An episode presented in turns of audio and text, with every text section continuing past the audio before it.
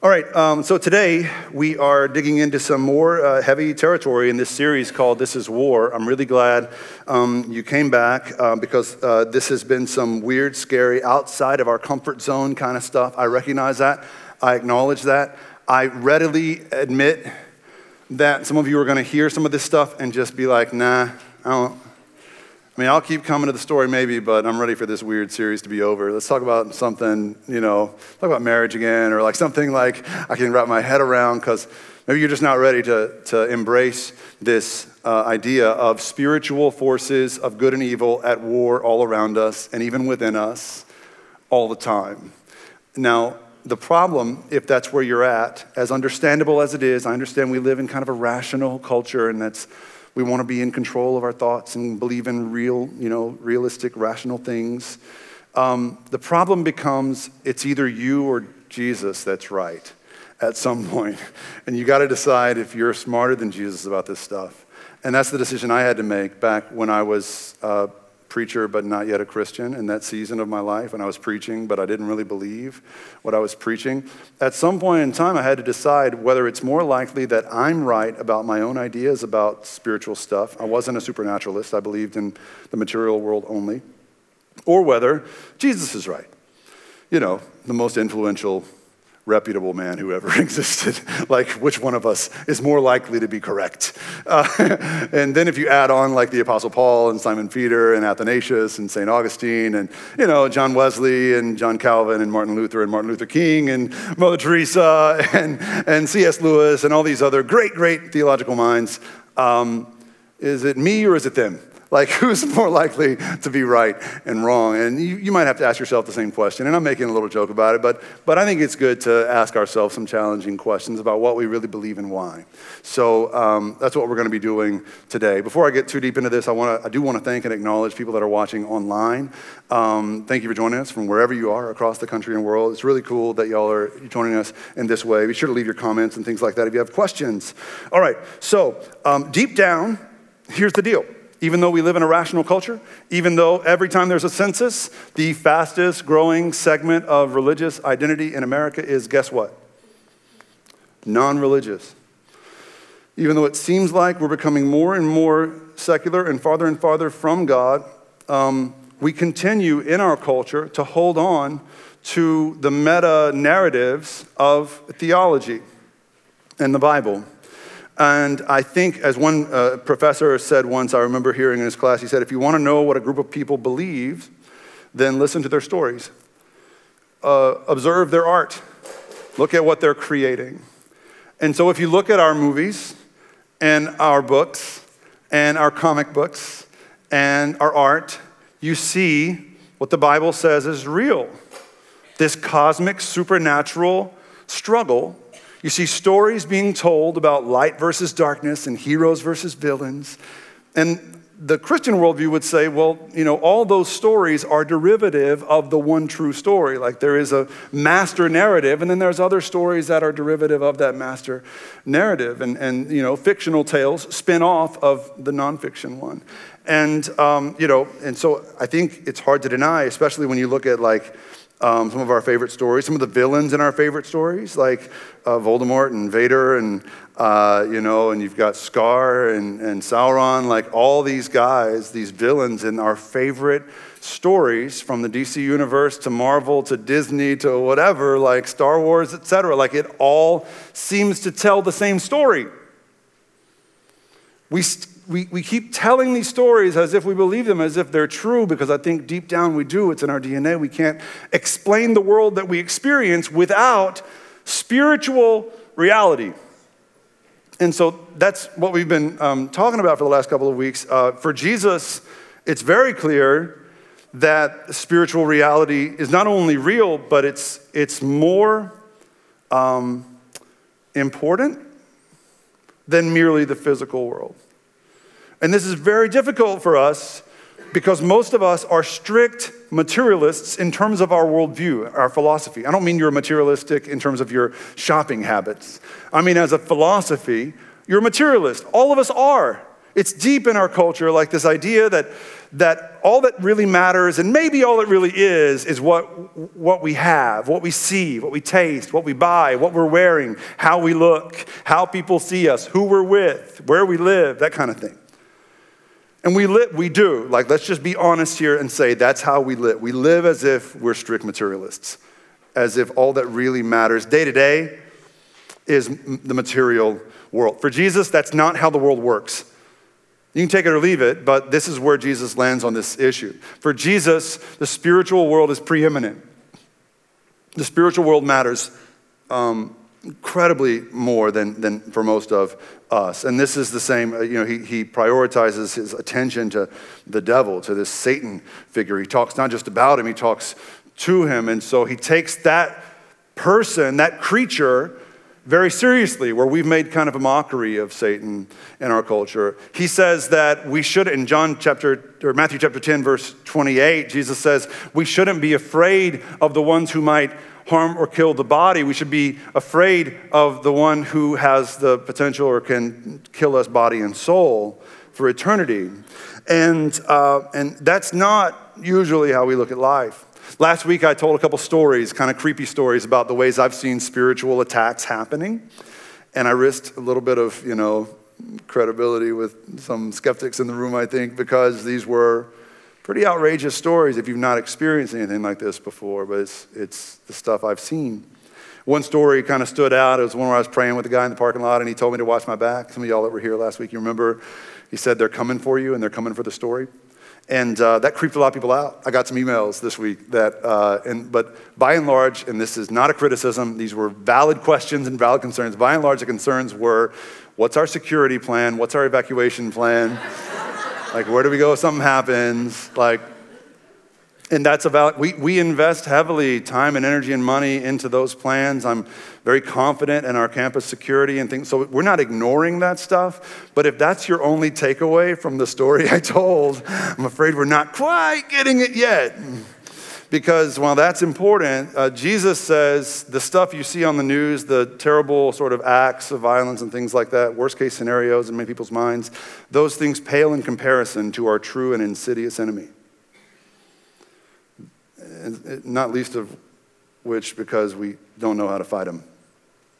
We know how to hire security guards, but how do you fight this enemy? And so, for the last two weeks, we've been talking about this enemy, and I haven't really equipped you yet with any offensive strategies. And being the good Texans that you are, you don't just want to be defensive, you want to go on the offense, like you want to strike. And that's good. You should want that. And the Bible encourages that. But you have to know how. You have to have a strategy, a plan.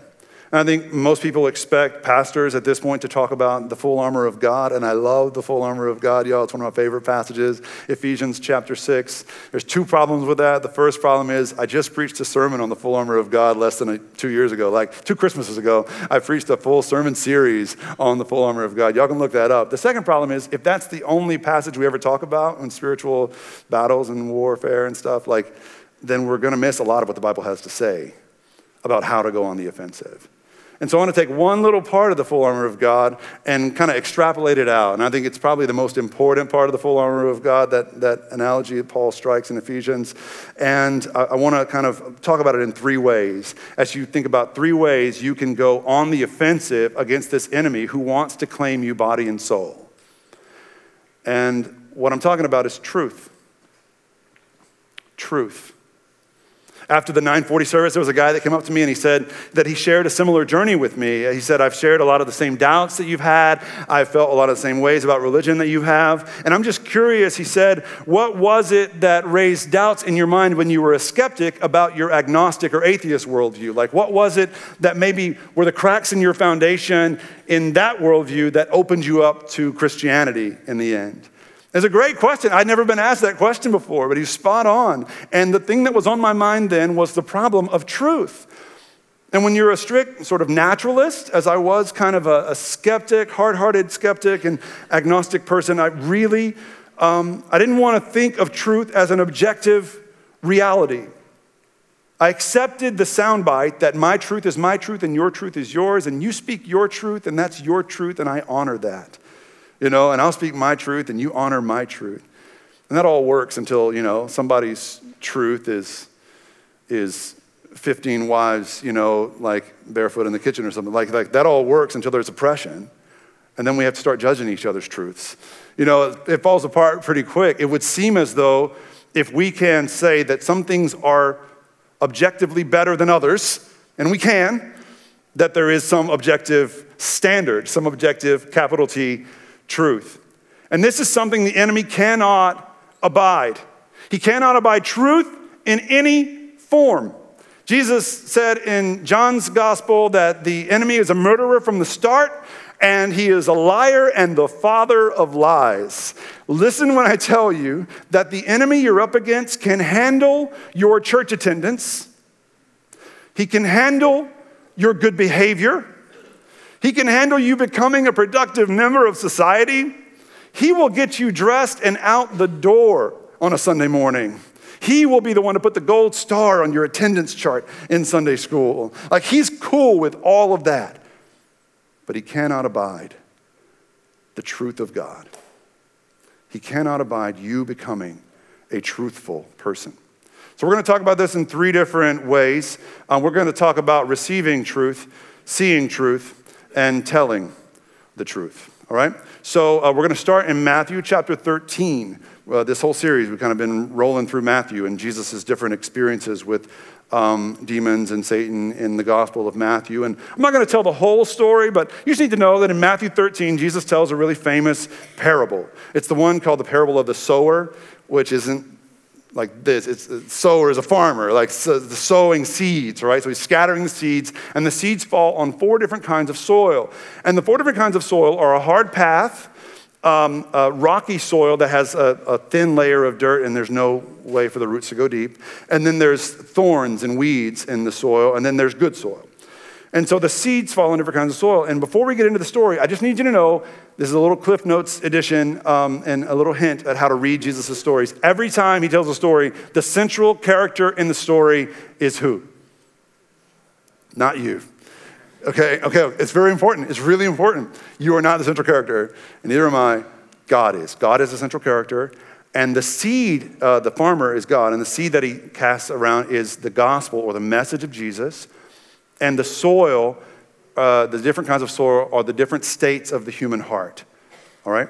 So, I'm not going to tell the whole story. I just want to deal with that first kind of soil for the sake of today's sermon the hard path. So this is Matthew chapter 13, verses 3 and 4. All right, here we go. So then Jesus told them many things in parables, saying, A farmer went out to sow his seed, and as he was scattering the seed, some fell along the path, and the birds came and ate it up.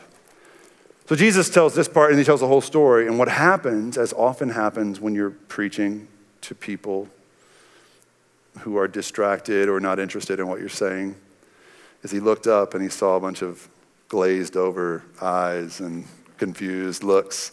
This didn't happen very often with Jesus. In fact, there was only one or two times that he had to re preach his sermon, but uh, I know the feeling. I've seen the look that Jesus got. The people just didn't get it. They just didn't get it. And so he retells it. And so he explains the whole story to them in uh, chapter 13 a little bit later. Uh, so in verses 18 and 19, check this out. He says, Listen then to what the parable means. When anyone hears the message about the kingdom of God and does not understand it, the evil one comes and snatches away what was sown in their heart. This is the seed sown along the path. This is the seed that fell on the hard path. All right? So, uh, if you're like me and you hate birds, you have no problem with birds being Satan in this analogy. I don't know if you caught that or not, but my dad showed me that Hitchcock movie when I was seven years old, and I've hated birds ever since. And uh, my mom told me that scissor tail birds would cut all your hair off. So thanks, mom and dad. Um, the bird here represents the evil one or the Satan. Remember, Satan's not his name, it's just a title, the enemy, right? And so, what is this telling us about the hard path? It's saying that we have an enemy who relishes the opportunity to steal something away from you when it is not absorbed or understood. And he does it all the time. Y'all, you have friends that have walked away from God because of a misunderstanding. Do you not? All the time. It's classic Satan, like he does it all the time, right? And sometimes it's because the message is mishandled or misdelivered, misrepresented, right? Overcomplicated. This message, this gospel of Jesus, very simple, intentionally simple, simple enough for little kids to grasp it in its entirety. It should not be convoluted or complicated or overwhelming to understand, y'all. But oftentimes churches and preachers make it so. We do it in several ways, whether it's because uh, our politics are more important than our theology sometimes, and we use Jesus as a vehicle to get people to vote a certain way or think a certain way about social issues, and, and then we just lose credibility and people stop believing, right? It's misrepresenting the gospel. Or sometimes preachers just want to sound smart. You ever been in those sermons? Or any talk, like any talk, maybe a, a professor or something, like somebody who it's more important for them that you think they're smart than it is for them to deliver the truth. This was me. Uh, I'm, I'm convicting myself. This was me when I was preaching before I was a Christian. I didn't believe the stuff I was saying, most of it. And so instead of preaching with conviction, I preached with confusion. I wanted the best thing that people could say to me after a sermon was, Man, that was really over my head. It's not good. But man, if I could confuse people and make them think I'm so smart they can't get what I'm bringing, you know, like it's so shallow. It's so shallow and, and wrong. But I, I didn't believe this stuff really back then. And, and I enjoyed kind of being there. You know, there is um, a certain species of intellectual that really relishes that, that throws you know, facts and figures and sources and conflicting information, and they give you more reasons to doubt than to believe. That's what happens. Some people walk away from some sermons with more doubts than when the sermon began because we are trying to be smart instead of just deliver the simple truth of God. So sometimes it's on the preachers and the churches and all that. But let me say this more often than not, it's on us individually if you look at the analogy Jesus offers, and he's always intentional about his analogy, he offers an analogy of a hard path that's been sort of hardened, beaten down, stepped on, right? And so the path represents what again? The heart. Okay? So it's about the individual heart's hardness. And that might happen when others step on you, but it might just happen because you've decided being cynical is being easier than believing. And when you're cynical, your heart gets hard, and everything just bounces off of it. Every truth claim bounces off. You would rather spend your time deconstructing somebody else's truth claim than adopting any of your own. You're never going to side with any truth claim because you don't want to have to be wrong or defend what you believe. You'd rather accuse everyone else of believing stupid stuff. And so, in that cynical place, you're never going to absorb the truth, no matter how it's presented to you. You're going to reject it, it's going to bounce off of you. Um, and it's not because you can't understand the message, it's because you refuse to. Because your heart is hard. Mine was too. And all I can tell you is a hard heart can be softened if you're willing. It's actually the easiest thing in the world. If you're willing to just break down and let yourself feel again and risk hurting again. A hard heart just wants to be numb and never feel anything. If you're willing, God can soften your heart and make you um, receptive uh, to the truth again. So, um, to combat this enemy means to be receptive again, to have a softness of heart and to be open. Um, the biggest difference that I can see in myself in terms of day to day faith um, between who I was when I was a cynic and who I am today is that whenever I open this book, let me say, whenever I used to open this book, I used to open this book expecting to find something to be upset about. Expecting to be confused, expecting to be offended. I used to expect to find contradictions. I wanted to expect to find something to argue about. And now I open it up expecting to find truth because I trust God. And they're still hard to read passages. There's still stuff I don't fully understand. But even in those baffling moments, I trust God to reveal some truth. And He does. Because we have a relationship now, whereas before we did not. All right, so receiving the truth is the first, I hope, sort of weapon or plan of action in your, uh, in your strategy against this enemy. The second one I want to talk about is seeing the truth. And this is, things about to get a little, little weirder up in here right now. So, seeing the truth means seeing a world beyond the seen. We all can see, and most of us can see the seen world, but you know, Jesus is always talking about um, to, to see and to be blind, and those who have eyes to see will see. And For Jesus, you can be blind. You have, your eyes can't work, you know, but, but you still can see. And you can have perfectly 20/20 vision eyes, but you're blind.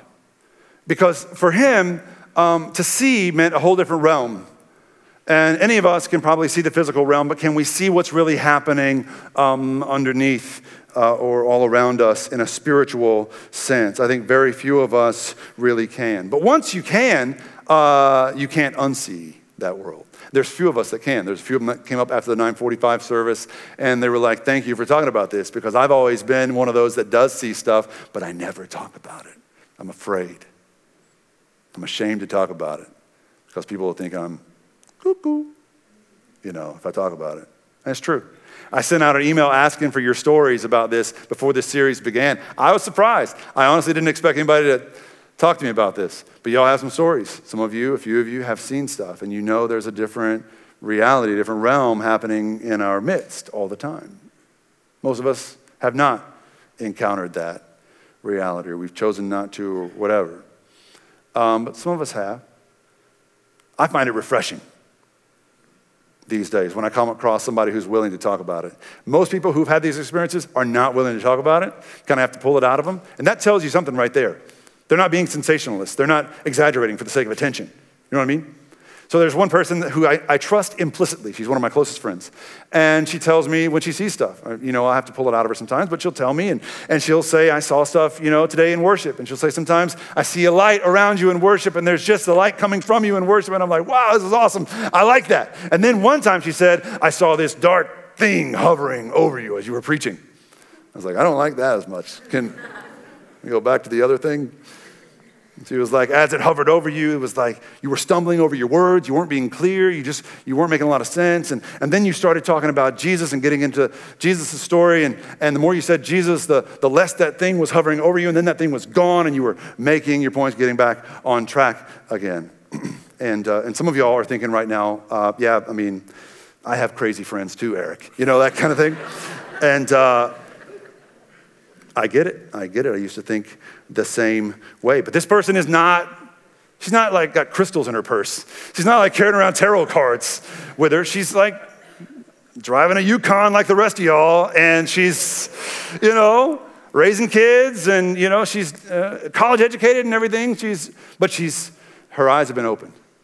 And the first thing God does after He softens your heart is to open your eyes, if you let Him.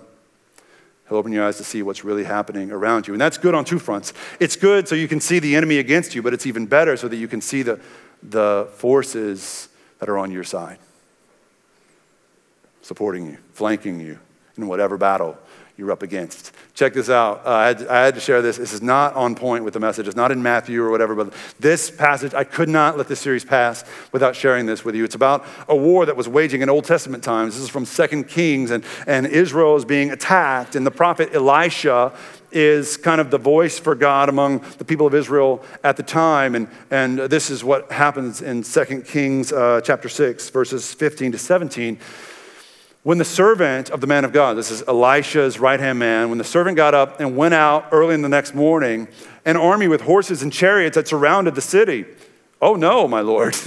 I love it. I don't know what. That cracks me up every time. Oh no, my Lord. What shall we do? The servant asked. Don't be afraid, the prophet answered. Those who are with us are more than those who are with them. I'm going to stop just a second and, and say if you read the whole story, like the backdrop of the story, that's not true in terms of troops. So they were outnumbered, right? But Elisha says, Those who are with us are more than those who are with them. And then Elisha prayed, Open his eyes, Lord, so that he may see. And the Lord opened the servant's eyes, and he looked out and saw the hills full of horses and chariots of fire all around Elisha. He could at last see what Elisha saw. That they were not alone in this. It was not just Israel's army, it was armies of angels flanking them. They were in God's hands and in his care. How good would it be for you to know when you're facing a mountain that seems insurmountable? when you're facing an enemy who seems to have your number, when you're fighting a war that seems unwinnable, what a blessing would it be for you to see that you're not alone? That you're surrounded by armies of angels, that God's got you. That even if somebody comes at your body, that God's got your soul and they can't take that from you, that you aren't alone. Paul, Paul uh, I mean, the writer of Hebrews talks about this in Hebrews uh, 12. He talks about um, running the race with endurance. He says, Therefore, since we are surrounded by such a cloud of witnesses, and he's not talking about these people in front of us, he's talking about heavenly witnesses, right? Those who went before us in faith, the angels in heaven, the cherubim and seraphim, God Himself fighting for you. When you have these chariots of fire and horses alongside you, carrying you up the mountain you thought was insurmountable, winning the war you thought was unwinnable, overcoming the obstacles and the enemies you thought had your number, man, it's a beautiful thing. And I see that a little bit when people come to my office with their problems, and man, it's painful, painful, painful, because a lot of people come to Geo and I or to their pastor or whatever when, it's, when it feels like it's too late, like they've been secretly fighting forever. Like, uh, you know, uh, in public, they're like, we're fine, we're fine, we're a perfect couple. Look at us, we're a family, smile. And then it's all falling apart for years. You know, it's all falling apart, but they don't reach out for help until they're just hanging on by that last branch.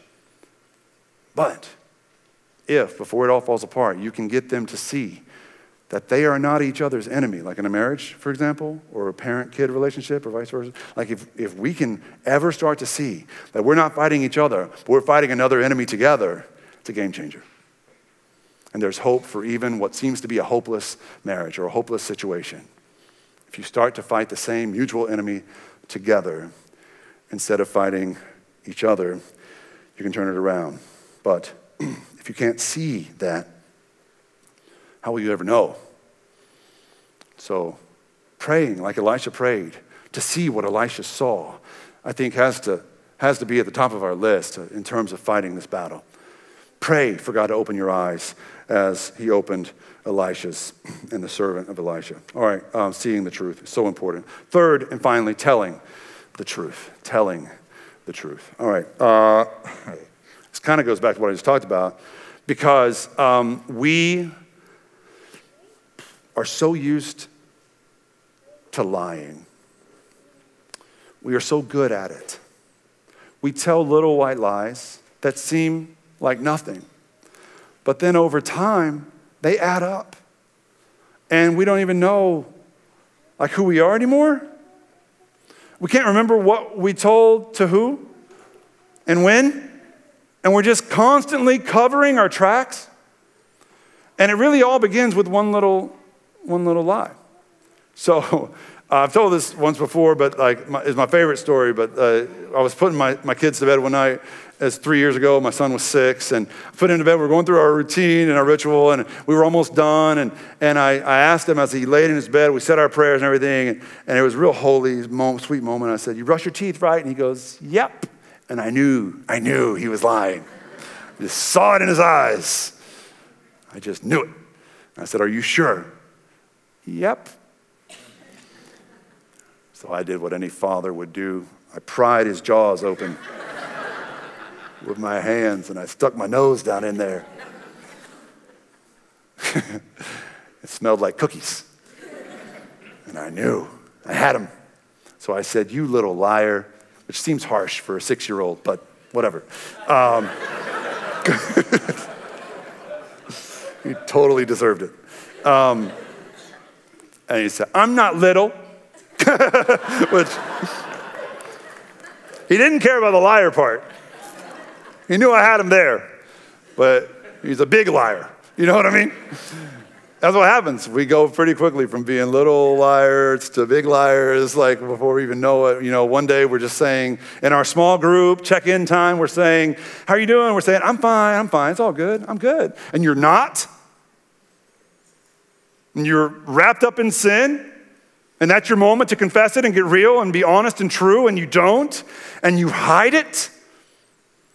You know, and that one little, I'm fine, one day like turns into like Bernie Madoff the next. You know, it's like quickly how fast it progresses. We've all seen it. That's why it bothers us when our children tell little lies like that. Not because we want to control them or like we don't want them to pull one over on us. It's not about manipulation, it's the danger of the thing. How easy it is to go from one lie to another, to another, to another, and then you're wrapped up in it exactly where the enemy wants you to be. He wants to deceive you, but even more than that, he wants to make you a deceiver and live a divided life. If you can do that, he's got you.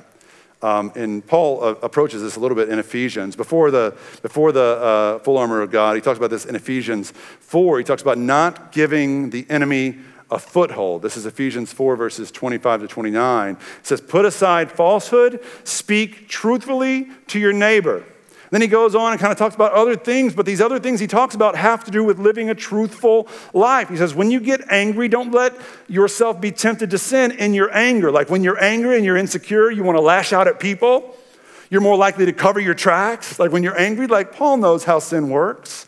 He talks about not stealing anymore. It's just another form of lying. He talks about doing an honest day's work and just being real and raw and open and transparent, being a real, true, blameless, pure person again.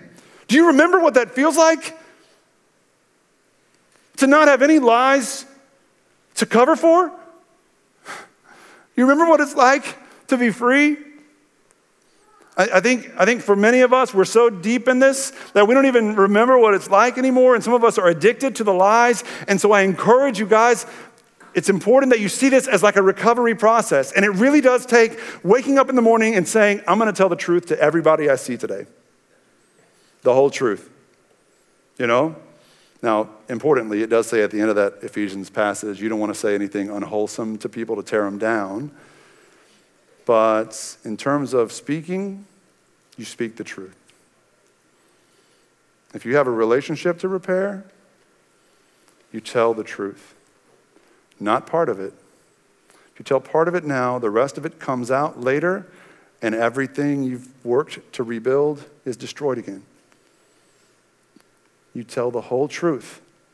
And when you tell the whole truth, you disarm the devil who wants to own you. He doesn't know what to do with a truth teller.